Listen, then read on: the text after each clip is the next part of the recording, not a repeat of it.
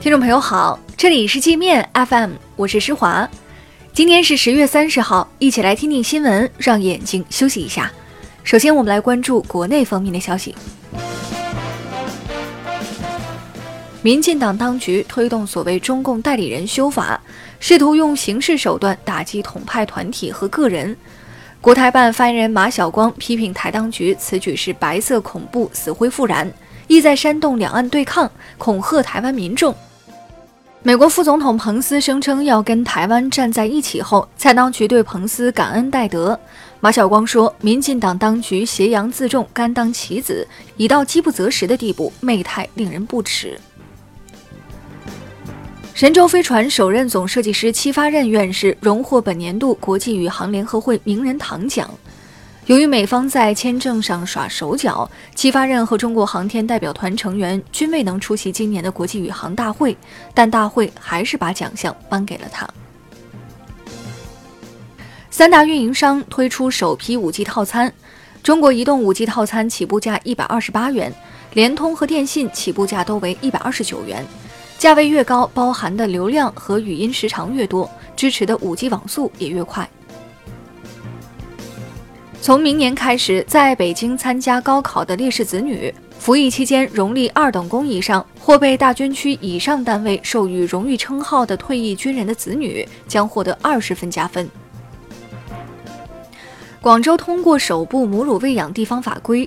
要求医疗机构、公共交通运输场所。旅游休闲场所、商业经营场所等六类公共场所必须设置母婴室，否则将被罚款。女职工较多的用人单位也要建哺乳室。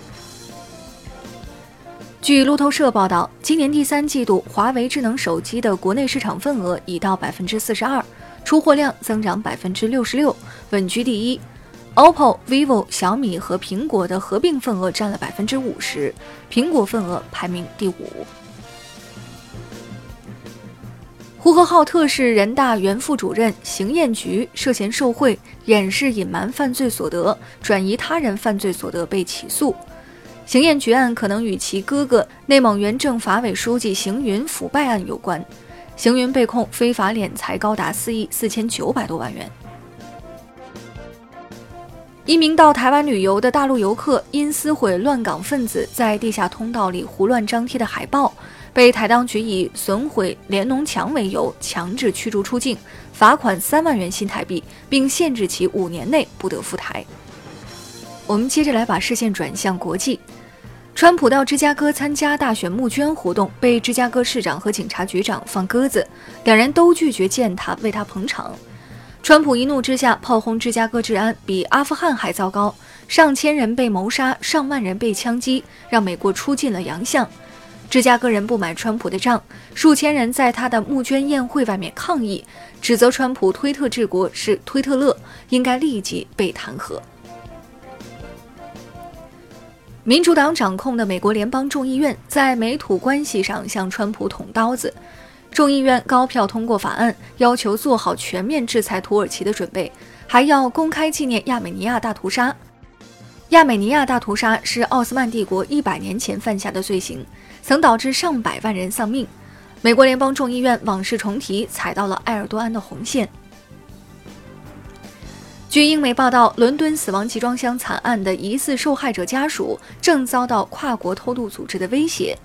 来自法国的蛇头要求越南失踪者家属不要向警方透露任何信息，否则拿不到退还的偷渡费用。越南已向英国提交了十四名失踪者的名单和 DNA 样本，双方确认失踪者身份可能还要几个星期。泰国王室宫廷内斗持续发酵，在废除王妃施尼娜的王室身份和军衔后，泰国国王再次将两名卧室警卫和两名宫廷军官赶出王宫。泰国王室在声明中说，这几名宫廷官员存在通奸等恶行，违反了朝臣行为准则。据日媒消息，在台风海贝斯期间被洪水冲走的九十袋核污染垃圾已经找到二十三袋，但只剩下空袋子，垃圾都被冲走了。日本政府说，核污染垃圾流失没有造成环境影响。韩国体坛查出二十余名假冒残疾人的运动员，其中一人曾冒充盲人参加柔道世界杯比赛并夺得冠军。韩国残联明知道这些人不是残障人士，但仍然包庇他们，让他们参赛。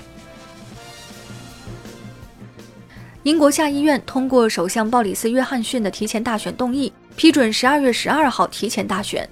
法案还有待上议院批准。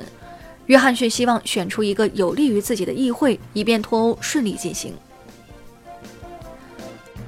墨西哥贩毒集团作恶多端，不仅滥杀无辜，还用人头献祭。墨西哥警方近日突袭一个贩毒窝点时，在窝点的祭坛中发现了几十块人类头骨，其中还有胎儿的头骨。那好了，以上就是今天节目的全部内容了，感谢您的收听，我是施华，欢迎您下载界面 App，在首页点击试听，找到界面音频，更多精彩内容等着您收听。